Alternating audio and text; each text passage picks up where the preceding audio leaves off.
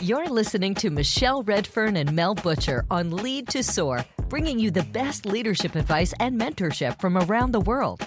Learn more at leadtosoar.com.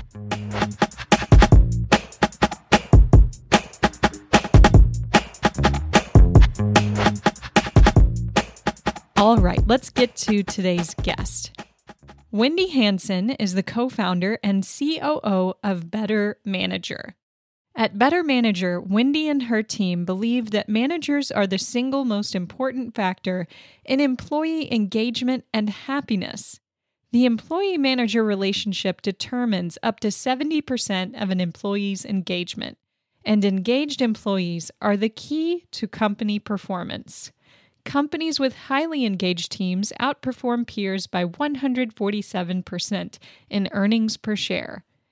To create effective and lasting change, companies need to invest in a solution that is adaptive, responsive, and meets the needs of all managers. And that's where Better Manager comes in. Better Manager executive coaches provide cost effective, personalized guidance that any manager can benefit from. The Better Manager team facilitates through a combination of coaching, workshops, and technology.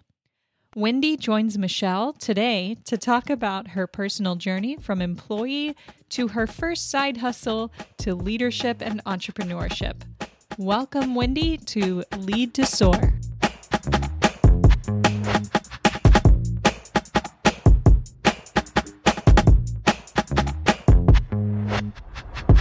Welcome back, dear listeners, to Lead to Soar, the podcast by A Career That Soars. I'm Michelle Redfern, the co host of A Career That Soars, and along with Mel Butcher, the producer and, well, facilitator and host of Lead to Soar. Today, I'm interviewing Wendy Hanson, and I'm going to ask Wendy to introduce herself shortly. But what I'm really excited about today, uh, in, in having a chat with Wendy about her career that soars, is the fact that she's had well, like a lot of us, a non linear career. Uh, she has done a whole bunch of different things but we're, we're going to explore the concepts of entrepreneur and intrapreneur. Now, for some of you who might be thinking, but hang on, this is around women who are in an organization and having a career that soars. What has entrepreneurship got to do with my career? Well, we're going to explore that because I think it's got a lot to do with it. And it's got a lot to do with it because of a conversation I had with Wendy a way back, uh, a little way back, when she explained to me perhaps why I had had some made some of the career moves that I had made. But enough about that. So, Wendy, welcome to Lead to Soar. It is terrific to have you here. And well, I'd love you to introduce yourself to our guests with uh, well, let's let's hear about your career that has soared and continues to soar. Oh, thank you, Michelle. I'm so happy to be here. Talking with you is so easy and such a pleasure. And we always go into unexplored territory, which is always great. We do uh, indeed. just like our careers, yes. we never know where they're going to go. Yes. So briefly, I, I started off, I had a degree in special education, my bachelor's degree and I had my first 20 years in special education, and I did a lot of entrepreneuring in that field, starting businesses. And I got a master's in organization and management. And then I said, well, I think I want to be in regular business instead of human services in education. And so I became an executive coach. I was trained by the Coaches Training Institute, now called Coactive. It's a global organization, highly recommended. And I worked for years. I worked at Google from 2002 to 2007 as a coach. And I had a chance to work with so many other big companies along the way and a lot of startups, helping companies get started.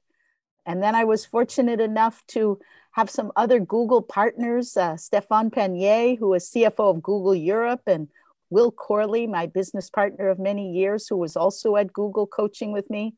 We formed another company four and a half years ago called Better Manager. And uh, we now have coached thousands of managers around the globe. We coach in 11 different languages, and I have an amazing team. And we have a great technology leadership platform, and we do training and coaching for a lot of middle managers, but also senior execs and new managers because who doesn't need a thought partner and have their own coach? So that's kind of where I got to where I am now. Awesome. And some threads through there that, that I'm going to pick up on uh, in our conversation. And when you consider, when you reflect back over your career, and reflect in the context of it. And I know you're familiar with, with our leadership definition, which is leadership is using the greatness in you to achieve and sustain extraordinary outcomes by engaging the greatness in others. When we talk about that leadership definition, we know that the business strategic and financial acumen, the, the achieve and sustain extraordinary outcomes is often either, well, it, it's the missing 33% in the advice, the career advice given to women, but also it can be missing in the way women demonstrate their business strategic and financial acumen. When you consider your career, when you go back over that career, when do you think you had an experience that you went, ah, to be successful, as successful as you have been, you had to really brush up or get good at this business strategic and financial acumen business? I'm a big believer in partnerships. So I was always lucky that I also always had good partners too. But I had an early experience of that, Michelle, when I was in college. I was actually a student teacher at a, um, a workshop that served adults with developmental disabilities. And um, I was always very active my last two years in college in doing things in the community. And I was asked to be on a board of directors of an organization that also served adults. And I got a real taste then of being on a board with a lot of mentors, women that I, they were all women that I stayed in touch with for many, many years. Even after the board was long gone, we stayed together because I learned so much from them because they had been in human services. One was helping people that were getting relocated from outside the country and helping women. They, they were really about not only helping people with disabilities, but helping women. And so I was really lucky early on. And I ended up to take a job that, because of these relationships, I took a job right out of college as a manager. I was actually turned down for a job as a teacher aide and I was devastated. And then I had spent my last like $30 on a really nice outfit. And I hmm. went to this teacher aide interview in my fancy outfit. And I ended up sitting on top of a box with a guy in shorts because they were closing down school. So there just was a mismatch. It just didn't feel right. And then I said, well, forget about this. I'm just going to be me. And I put on my patchwork quilt skirt and my boots. And I went to the next interview and I showed up as Wendy and I got the job and I was a director of a program right out of college. And it was because I had invested early. And whether it's you're investing early in your career or you invest early as you're in college, it's like be yourself. It was the lesson that I got. And just show up fully and always be out there networking, learning, and having new experiences. Mm-hmm. Yeah, I think we have a there's a lot of advice given to women about being confident and, and, which we're we're on a bit of a bandwagon about at the moment where does confidence come from. More on that later but being your authentic self what does that really mean? It, it really means being comfortable and when you're comfortable and being authentic you, the energy that you're using is directed towards the task at hand. In your case this is around you know strategic networking and getting a gig and and all of that kind of stuff which i think's uh, good advice. You, you talk about partners and we've had a couple of conversations now in a career that soars and partners comes up over and over again. Who are your partners that enabled you to build well your business strategic and financial acumen who are the people that you said okay I need to do this, or they've said to you, this is what you need to do? Who are those partners that really helped you, well, frankly, move into the C suite and beyond? Mm. In our last conversation, I, I talked about this too when I was working with the Special Education Collaborative, and the I was director of all the programs, but the executive director, Les Burnell, had awesome financial acumen and we would sit and do budgets together and it was a, a grant funded program. So we always needed to do reports because it was with the federal government. And so I learned a lot by him being my mentor.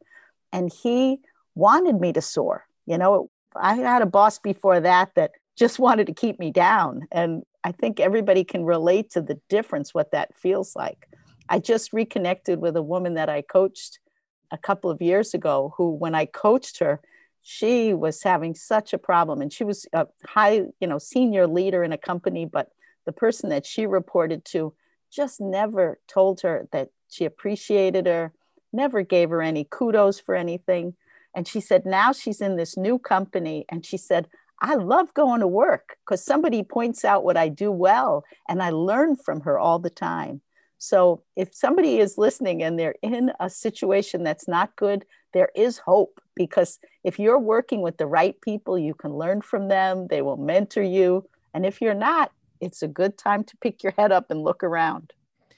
That's really good advice. And I know that you've talked about Les before as, as a great partner. And I think where I want to take the conversation now, Wendy, is around, well, I'm, I'm going to call it the person you are coaching, the woman that you are coaching, a boss that's not appreciative, a boss who perhaps isn't recognizing your talents, your strengths, your gifts, as you call them, uh, perhaps a workplace that isn't, well, it isn't.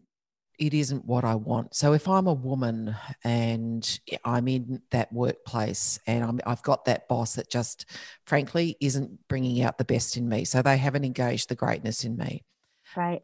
And put your head up and look around. What should she do? And I know we're kind of going slightly off topic here, but you've navigated so many of these workplaces, but you've navigated that with other women when you've coached them and helped them realize that, hey, back yourself and look around. What is she going to do if she says, I just can't do this anymore and I need to look around? What is what is she going to do? Mm, that's great because yeah, I've coached a lot of women in this situation. And sometimes we fall to feeling like a victim or we feel like we're stuck, you know, that I can't leave this because there's not another opportunity or I can't I can't do this. I was just talking to somebody recently who she's also like under the thumb of the the woman that she works for and it's just it drains her energy, it makes her so sad. So we had to brainstorm what are some other things that you could do in this organization that you may be able to work around to be able to report to someone else and there were people that were out there asking for her assistance. It's an organization where people tend to stay a very long time, and there was someone leaving their leadership position. And this woman really only wanted to stay in this company until her retirement for another year. So it's like, what could you do for this year that could really add value to the organization that you could say, what if I took Nancy's place and helped bring this team together while you begin to hire somebody? So the point there is look for opportunity. Don't feel like you're stuck. So sometimes it's looking around within the organization and then sometimes it's you know taking your network in a very subtle way and let them know hey you know at some point i'm going to be looking for a new opportunity. Who do you know? Because i think that's how we get most of our opportunities in life i think that's how i've gotten all of mine i don't think i ever answered a, a job um, lead from anywhere except from a, a person, you know, who yeah. said, I think you'd be good for this. Except for the first one, when I wasn't hired for that teacher aide job that even paid terrible, that was answering a job. And that was back when I was 21 years old. And otherwise, any work that I've ever done and business that I've done as an entrepreneur has come from word of mouth and, and marketing myself. Yeah. Oh, now we're going to go there. So, because like you, I was not a practiced job hunter because jobs came to me through my network, mm. through my proven track record of accomplishment. So I had a track record of, of achieving and sustaining outcomes. And yeah, so I, I, did have those opportunities come to me, largely come to me. I made two moves in my career where I applied for jobs as a, you know, as a cold candidate. One when I was moving from country Western Australia to the big smoke of Perth, and when I was a 20 year old and the other when I decided to leave my organization that I grew up in, Telstra, after 15 years, I applied for a job ad then. But those were the only two. It's so important. So I, I really want to tease out number one, let's not stay and suffer in silence when our greatness is not being engaged in our job. So we want to put our head up and look around the organization and see what else is going on there. we also want to tap our, our network. So this, uh, I'm going to go into to talk about strategic networks, and then I want to talk about entrepreneur entrepreneur, Wendy, because I think that's really relevant to this conversation about, hey, I'm a woman who feels like I'm a bit stuck. Tapping your strategic network means, well, a strategic network is a network of the right others. What are your secrets? What are your tips? What are your networking success stories and and the you know stuff that you can share with our listeners because it, it's networking still remains as as one of those you know you say let's go to a networking function and and and women go oh my god no don't make me. Whereas i go oh i can't wait. This will be really good. What are your thoughts around strategic networking and the how? We know why. I, I, you know we all know why it's important but what gets in the way and how do we get out of there? What you just said, Michelle, brought back memories of going to networking events, thinking like, I'm going to meet the right people at this event. Like, I'm yeah. going to go to the Chamber of Commerce wine tasting event and meet people. And uh, the best advice I have in an event like that is what I call tag team networking. You go with somebody else and you both know what you're looking for and you introduce each other. So I used to go with my friend Michelle, and Michelle would know somebody. And so she's like, This is a person that you should know. So Michelle would go up to them and introduce them. And she's like, Have you met my friend Wendy?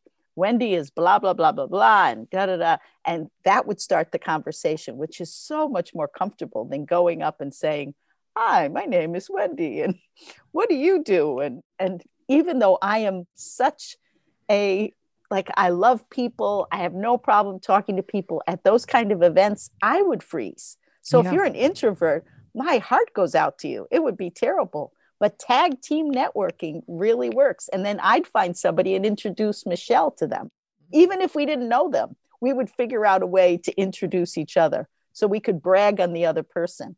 And that just is so much more comfortable. It would get us into better conversations. So I highly recommend that if you have to go to an event.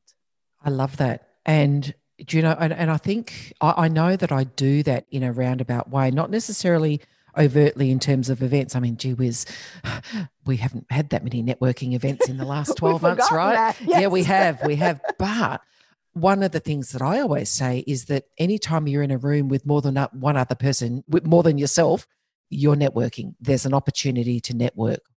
But I, I really, really like, I, I like being able to introduce another person to another person. I enjoy connecting, but it's a way of, I, it's such a great tip for women to say, how can I demonstrate my personal greatness by engaging the greatness in another person hey i'll introduce them you know strategically but but again you've got a plan both of you yes. have gone to the event or you're, you're going to go onto the webinar or you're going to you know whatever whatever the opportunity is you've got a plan to say let's do tag team networking i really love it let's talk about i'm coming back to the woman that you're coaching who is kind of a, a an avatar for so many women that we know and we hear the stories of okay, so I'm in a job that's not quite right, or my boss is not quite right, or I don't think the company's quite right. And I'm thinking about what I should make my what my next move, my next big move should be.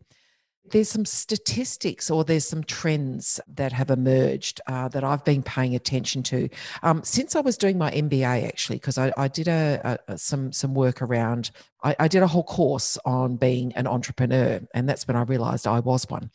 um, and I had these aha moments, which you and I kind of briefly discussed a little while back. And what we're seeing is because of a whole range of things, including inflexible workplaces, the challenges uh, that women have doing what I call the three C's cooking, cleaning, caring, and career.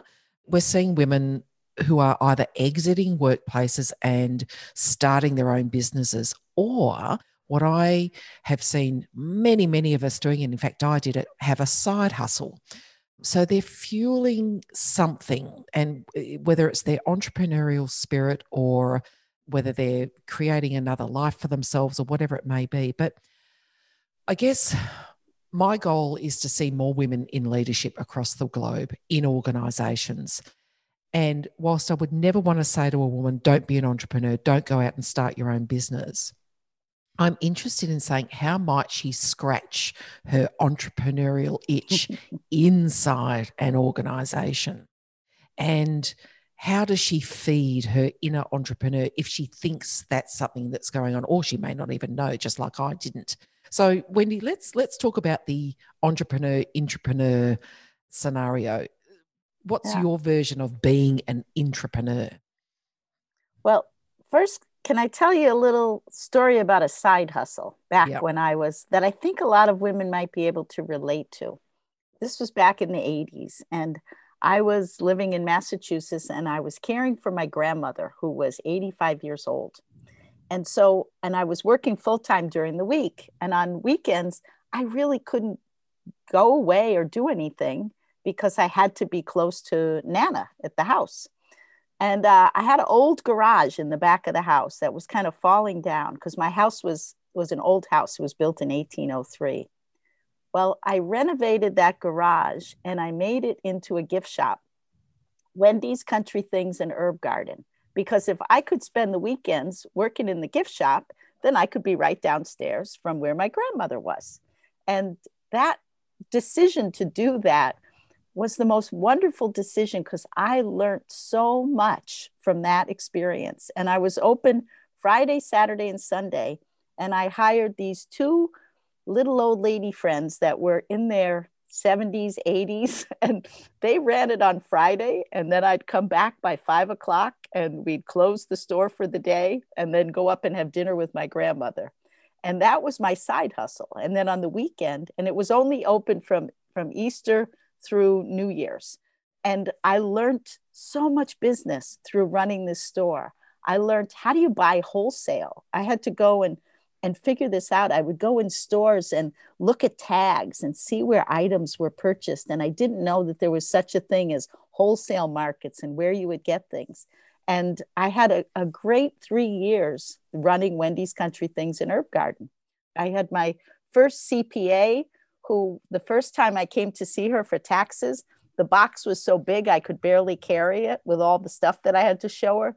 And by the next year, I was coming with a shoebox, and by the next year, I was coming with a file.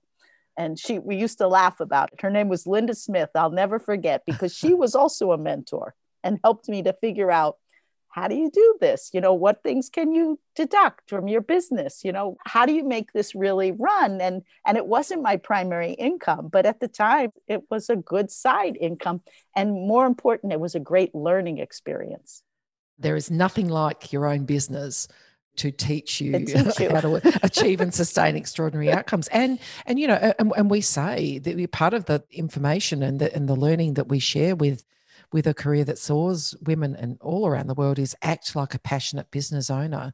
Yeah. When when you're a passionate business owner, you really pay attention to a, a whole bunch of stuff. So that side hustle was something that, yeah, extra income, but also fueling something else. And I think side hustles can be a really great way to hone a whole bunch of skills, as well as, as I said, scratch that itch. So whether it's out of need to be a creator, a maker, an innovator, or whether it's a I, I need another income, what can I do with the assets that I've got? It, it's a great way to, uh, well, yeah, to be an entrepreneur. I, and I learned things there, Michelle, that I then brought in to become an entrepreneur in yes. the company I worked with, yes. which was really what was so invaluable. I was director of special ed for this educational collaborative, and we did vocational training. And I set up companies and businesses to help people with disabilities get job skills. So, two of those businesses one was a pottery business that we did. So, the students would be making pottery and we would be selling it. And the other was this was back in the days of potpourri. And I was able to get our bus drivers to pick up flowers at funeral homes and bring them back to the school. And we dried, plucked the petals, dried them, scented them, and packaged them. Yep. And I, because I knew how to get into gift markets because of Wendy's Country Things, I would go to the gift markets, and there was a big gift show at the Jacob Javits Center in New York City. And I'm looking around for somebody who wants to buy our potpourri at this point, it was just the potpourri, it wasn't the pottery yet. And so I'm going up and down the aisles, and this is at a huge convention center. Yeah. And I'm looking around, seeing if there's anybody that I connect with. And all of a sudden, I come to a booth, and I thought if we could put our potpourri in cards, like package little small packages, and put it inside a gift card, that might be very nice. So I was looking for somebody that had cards that had flowers on them. Well, I come up to a woman and I said, Oh my gosh, I love your cards. They were watercolors and just beautifully done. And I told her the story, and she just looked at me with big wide eyes and she says, I've been walking around the show looking for potpourri. Oh and when God. I told her that what the who the people that made the potpourri was, she was sold right there. And we actually became partners for the next couple of years. She would buy all of our potpourri. She flew me down to South Carolina to help design some things that our students would be able to do so that it, we could create a win-win. She could put it in gift baskets, but it was only because I was an entrepreneur and I had those skills from having done that side hustle of Wendy's Country Things. Did I know what to do and know how to get in and what to ask for?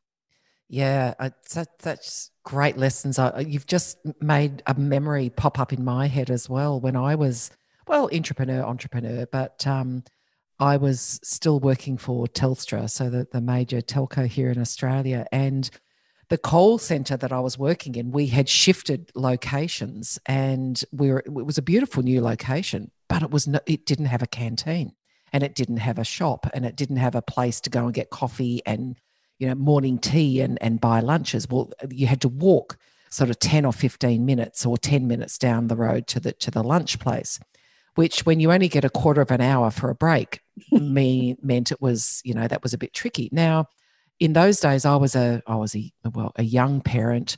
I was juggling a whole bunch of stuff. And I used to bring my lunch to work because I was too poor to, to buy buy lunch. And I'd bring my own snacks. And someone said, "Oh, wow, you always have such because I'm a ba- I really love baking. You always have such lovely stuff to eat." You know, and I said, "Oh, I'll bring you some tomorrow." And then I went, hmm, so I'm bringing stuff, and I'm in, in then bringing stuff for another friend. And I thought, hang on a minute, hang on a minute. There's a need here, and I can fill it. I've got it. There's a gap in the there's a gap in the market here, and I'm going to fill it. So I started every night. I mean, I was baking every night anyway for my kids' lunches, and you know this, that, and the other was a therapy for me.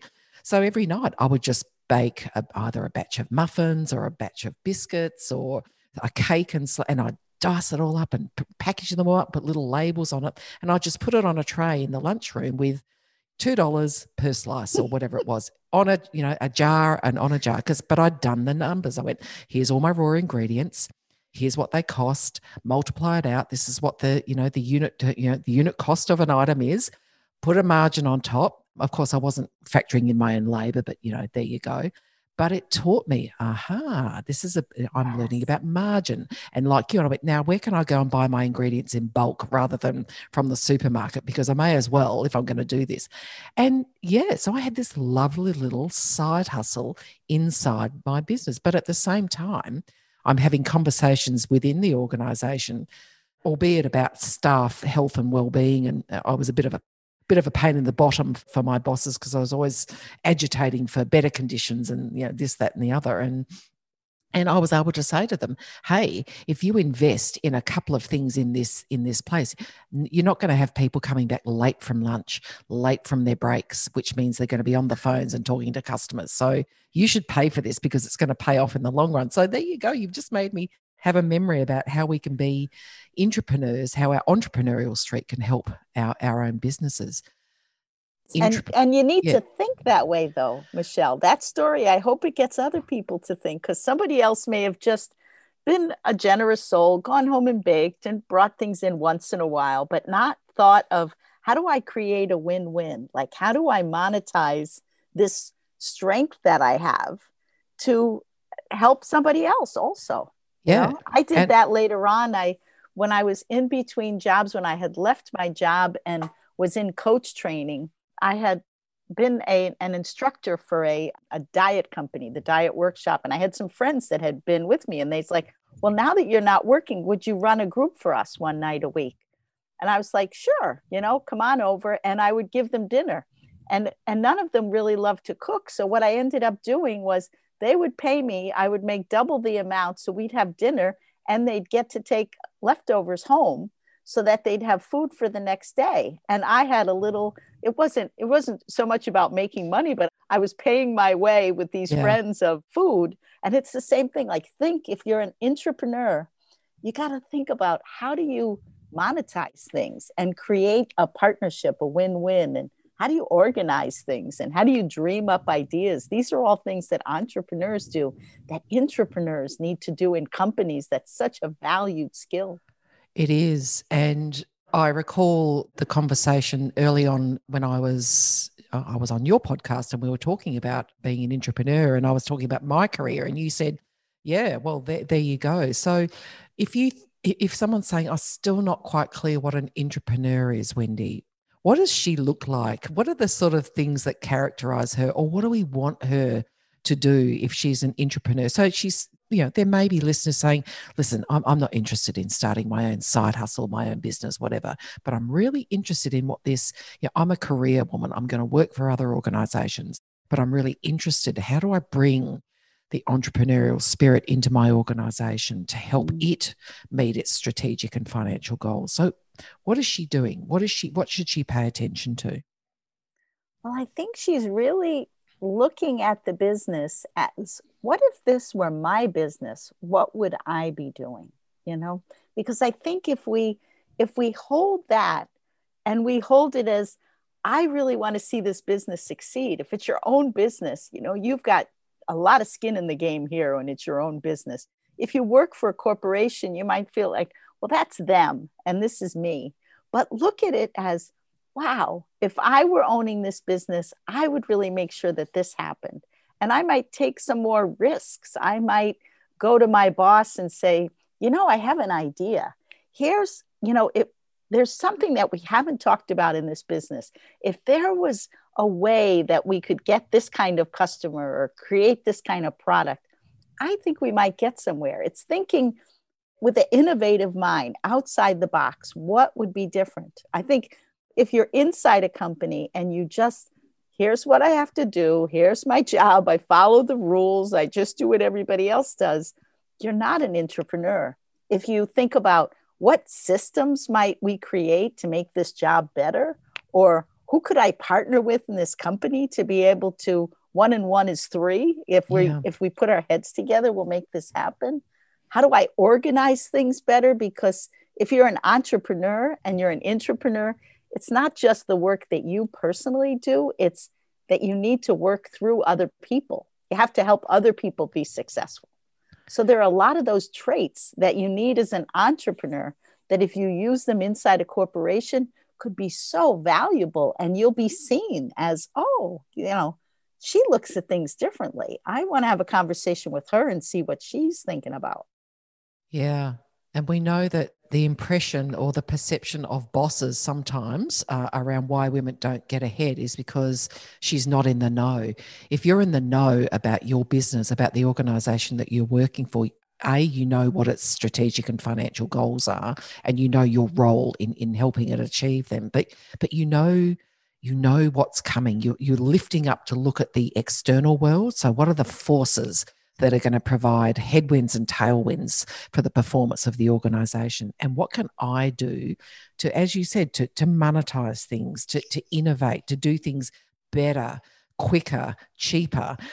Carve out time for innovation. And yeah. I, I think innovation there's this kind of trend there's been a trend over the last five or 10 years where companies create internal innovation hubs and for me, it feels a little bit counterintuitive because we don't want an innovation hub. We want an innovation culture. And to, to put it, it's a little bit like diversity and inclusion. If you give someone a diversity and inclusion role, everyone says, well, that's their job and I don't have to do it. If you give someone an innovation role, people go, well, that's their job and I don't have to do it. It's so wrong. We want everyone yes. to be an innovator, we want everyone to be entrepreneurial. So let's talk about the bra.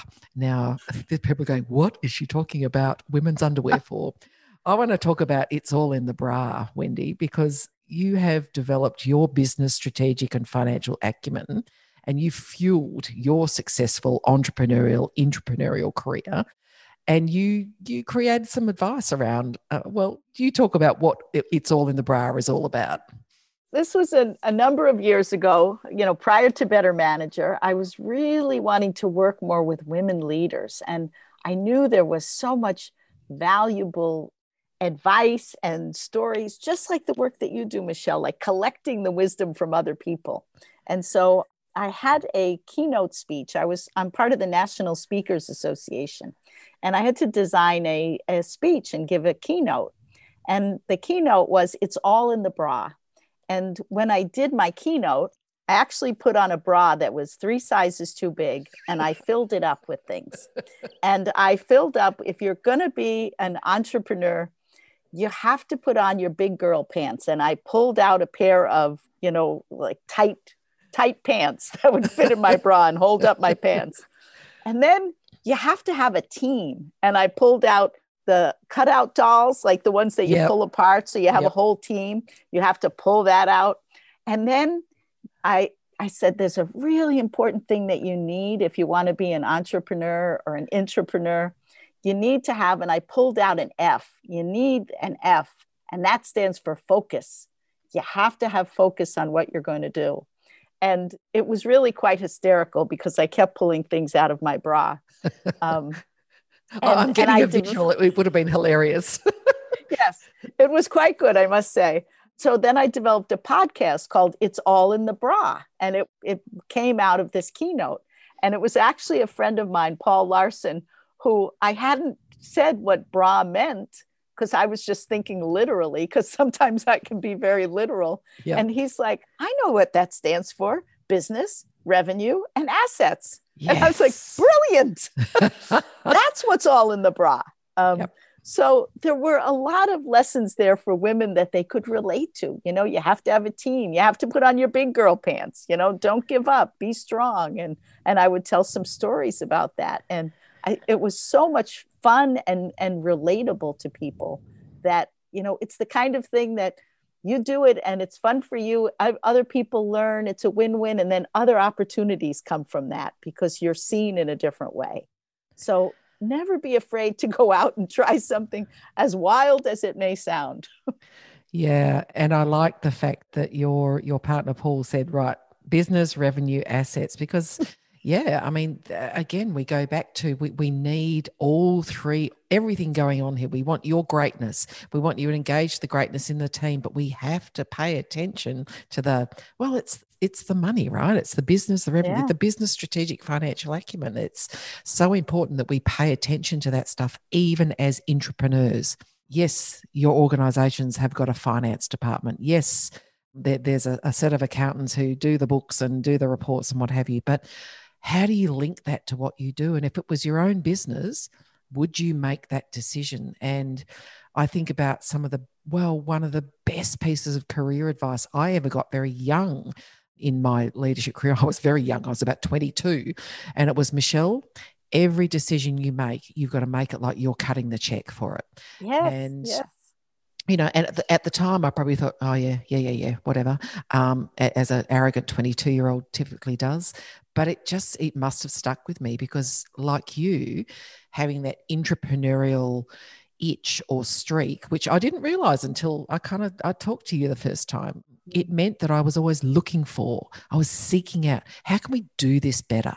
How could we make our customers more happy? How could we improve that process how might we that was the that's the stuff and i think for you know for women who are listening to say yeah i think i want to know more about how i can be an entrepreneur inside my own business. That's it. This is yeah. the way to do it. Find out yeah. you know think about your customers think about the cash think about the growth think about the return.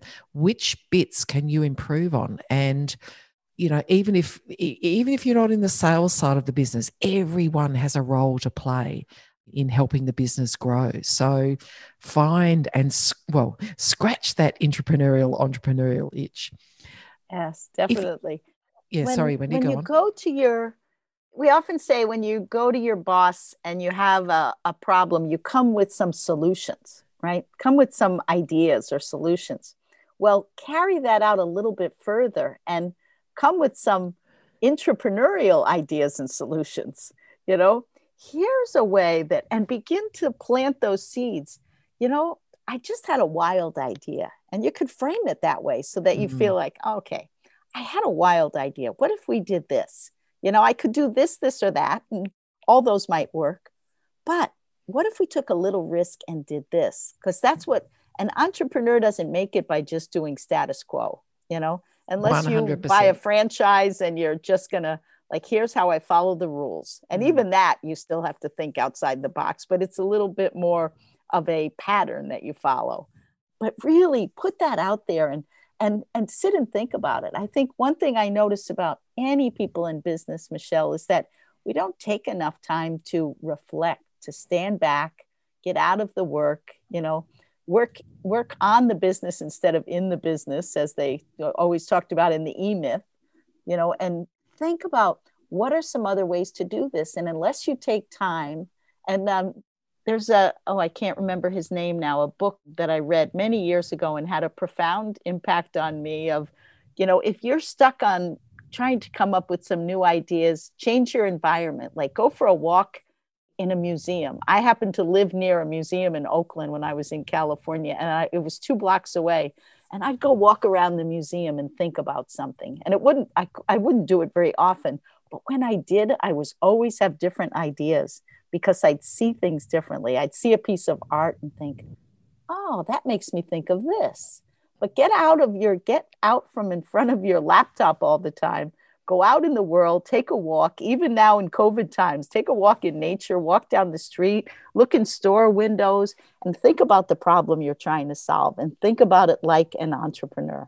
I had two experiences in my career where people did that. There was a a guy who was the uh, headed up the business unit that I was a, a part of, and we had an open plan office in one of the tallest buildings here in Melbourne, and he would always around two o'clock in the afternoons just turn his back to everyone and look out of the plate glass windows over our city and our bay and everyone knew you don't go near him at this time. It's his thinking time. So he carved out thinking time to noodle on, as as our my my dear co-host Mel says, to noodle on the stuff that was going on in his very big, complex organization.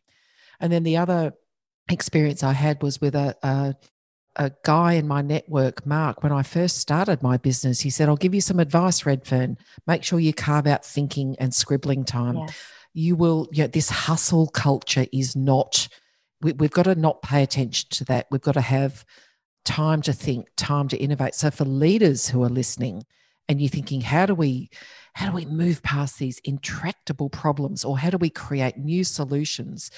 You know, to carve out some time.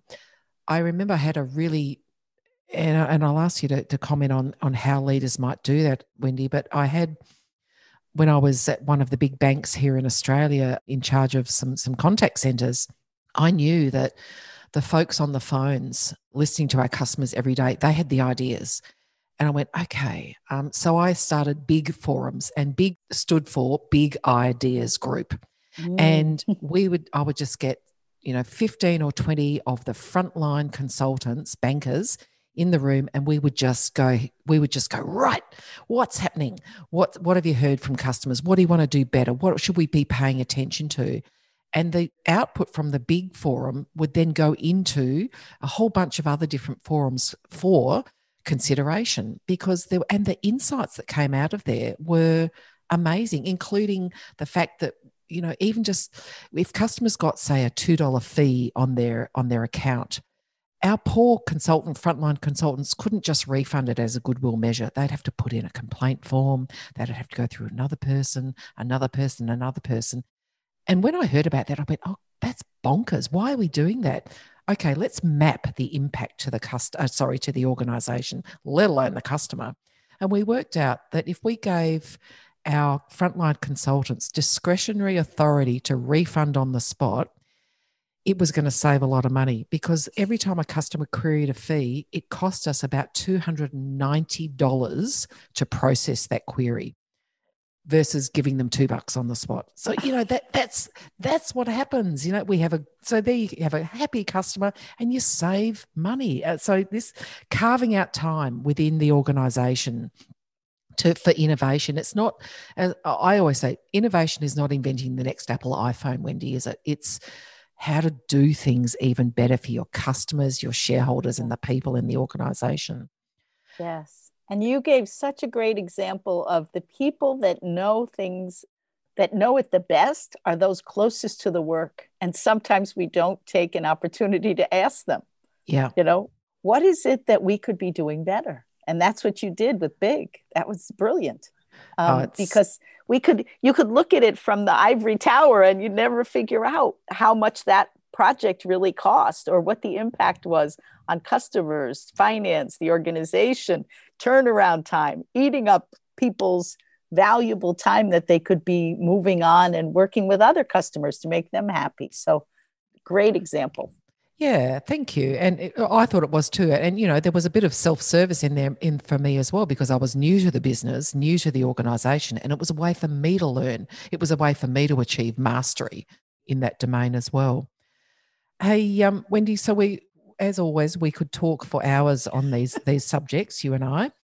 Some advice then. What would you like our listeners, the, the women in organizations, to pay attention to if they want to scratch their entrepreneurial itch and have a corporate career that soars? What's a couple of pieces of, of snappy advice that you can give them? Think about what brings you joy and what you can do better than anybody else. It's kind of the old hedgehog concept. You know, what is it that you really love to do. And then think about is there a way to monetize it? You know, this was another thing that didn't work, but I thought it was a really good idea. There was a company that sold casual clothes and they were looking for somebody to help sell them and and it just it was kind of like a tupperware that you would you know have a have a party once a week or something and i thought wow i need a bunch of new corporate clothes this would be a good way to do it and i'd get the clothes paid for and I would learn in in the interim.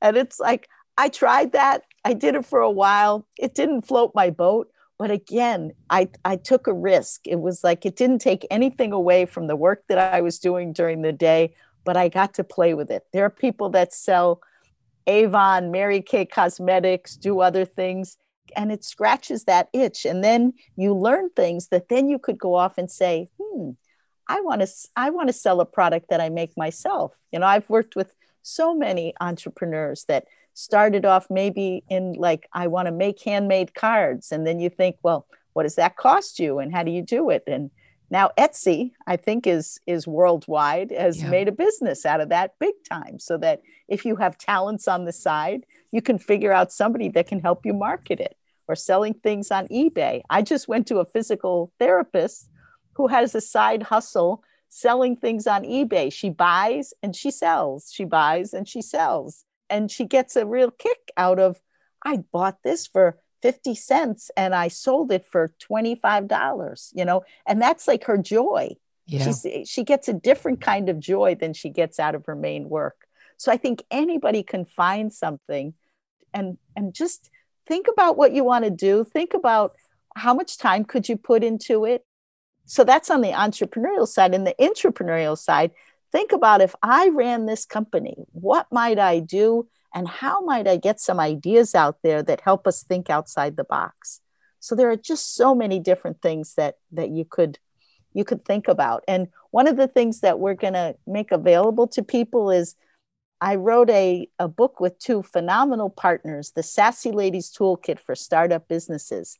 And it really gives you, and we're going to share the PDF of the book. The book came out in 2009, and it's all still very relevant, except, of course, the chapter on technology. We should have never put that in. Yes. Well, I, th- I think uh, any, any book written on technology is kind of out of date the minute it's gone into print. By the right? time it goes to print, it has things like how to write a back of the napkin business plan, you know, yep. Um, yep. thinking about what you might want to do. So, there are many resources out there that you could use to just get yourself going and take time.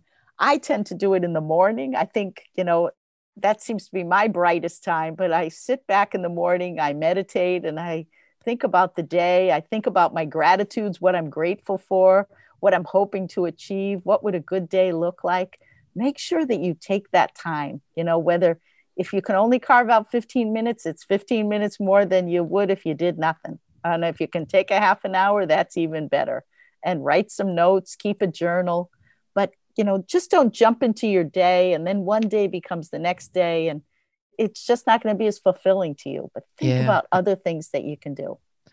Flipping that, then I'm, I'm in a flipping phase at the moment. I'm, I'm liking to flip problems and look at them from a, a different way, or flip opportunities. So, if you're a leader, a manager in an organization, and you want to fuel entrepreneurship, what is your advice to those? Because we know that that's that's where great, you know, like my big forum, the like like the, the yeah, stopping, breathing, yeah. and reflecting. What should our leaders do?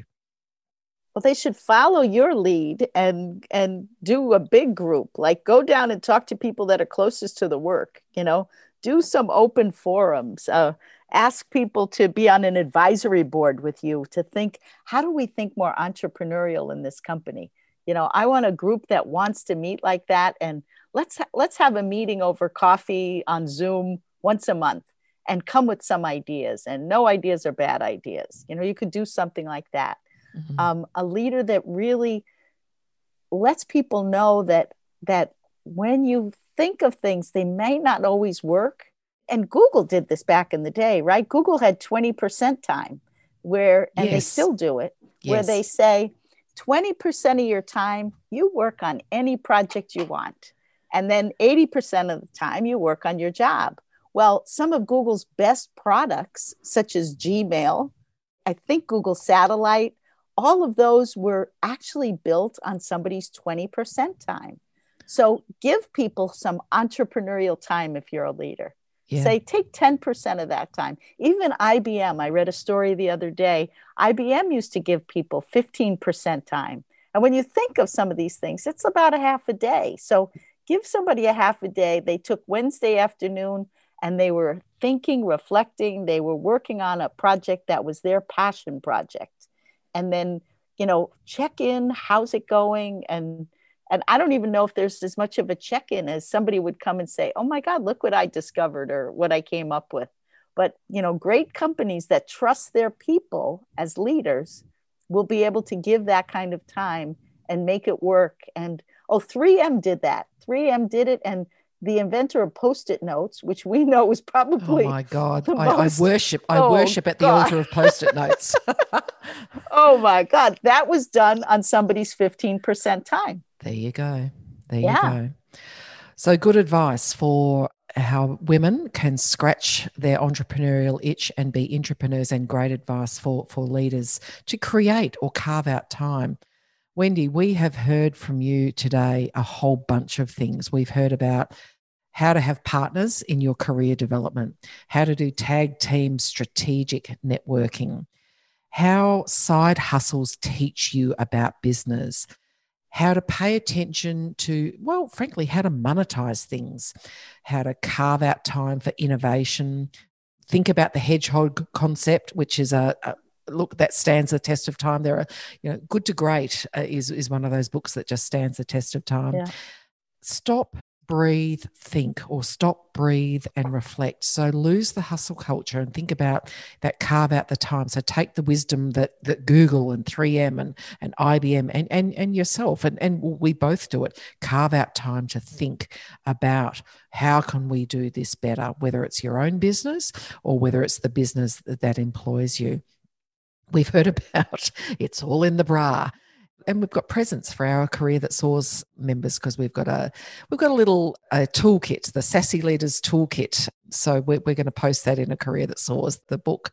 And you've got one other little pdf that you, we're, we're going to share. Do you want to explain what the the wheel is all about wendy? Yes. and then we'll, we'll finish up.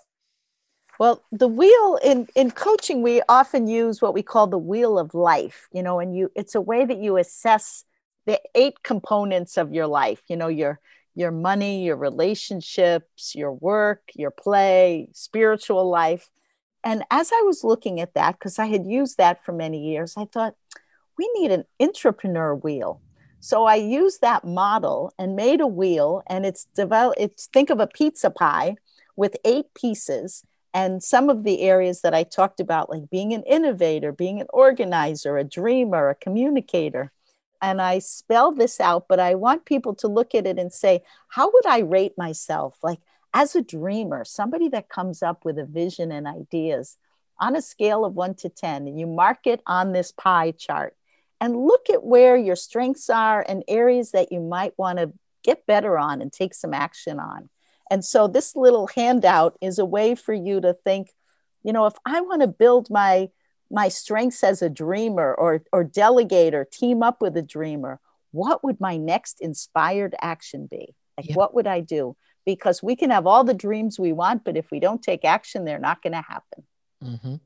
So it is a terrific handout. And I've got to say, as a, a, leader of people for many, many years, I would have really appreciated this to fuel a really great discussion with my teams, um, as well mm. as to, to reflect on. So, that is also a thank you, Wendy. That's a really generous gift for our members of a career that soars. So, listeners, if you're not a member of a career that soars, you need to get on over and join up to, to tap into the toolkit or the Sassy Ladies Toolkit for startup businesses, which is applicable to entrepreneurs and being an, an intrapreneur, the wheel. So we'll have that available to our members. Wendy, as always, awesome to speak to you. Uh, lots of wisdom there, and you know what I really appreciate is the the fact that you know we have so many innovators, makers, change makers, and, and entrepreneurs who listen to us who are working inside organizations.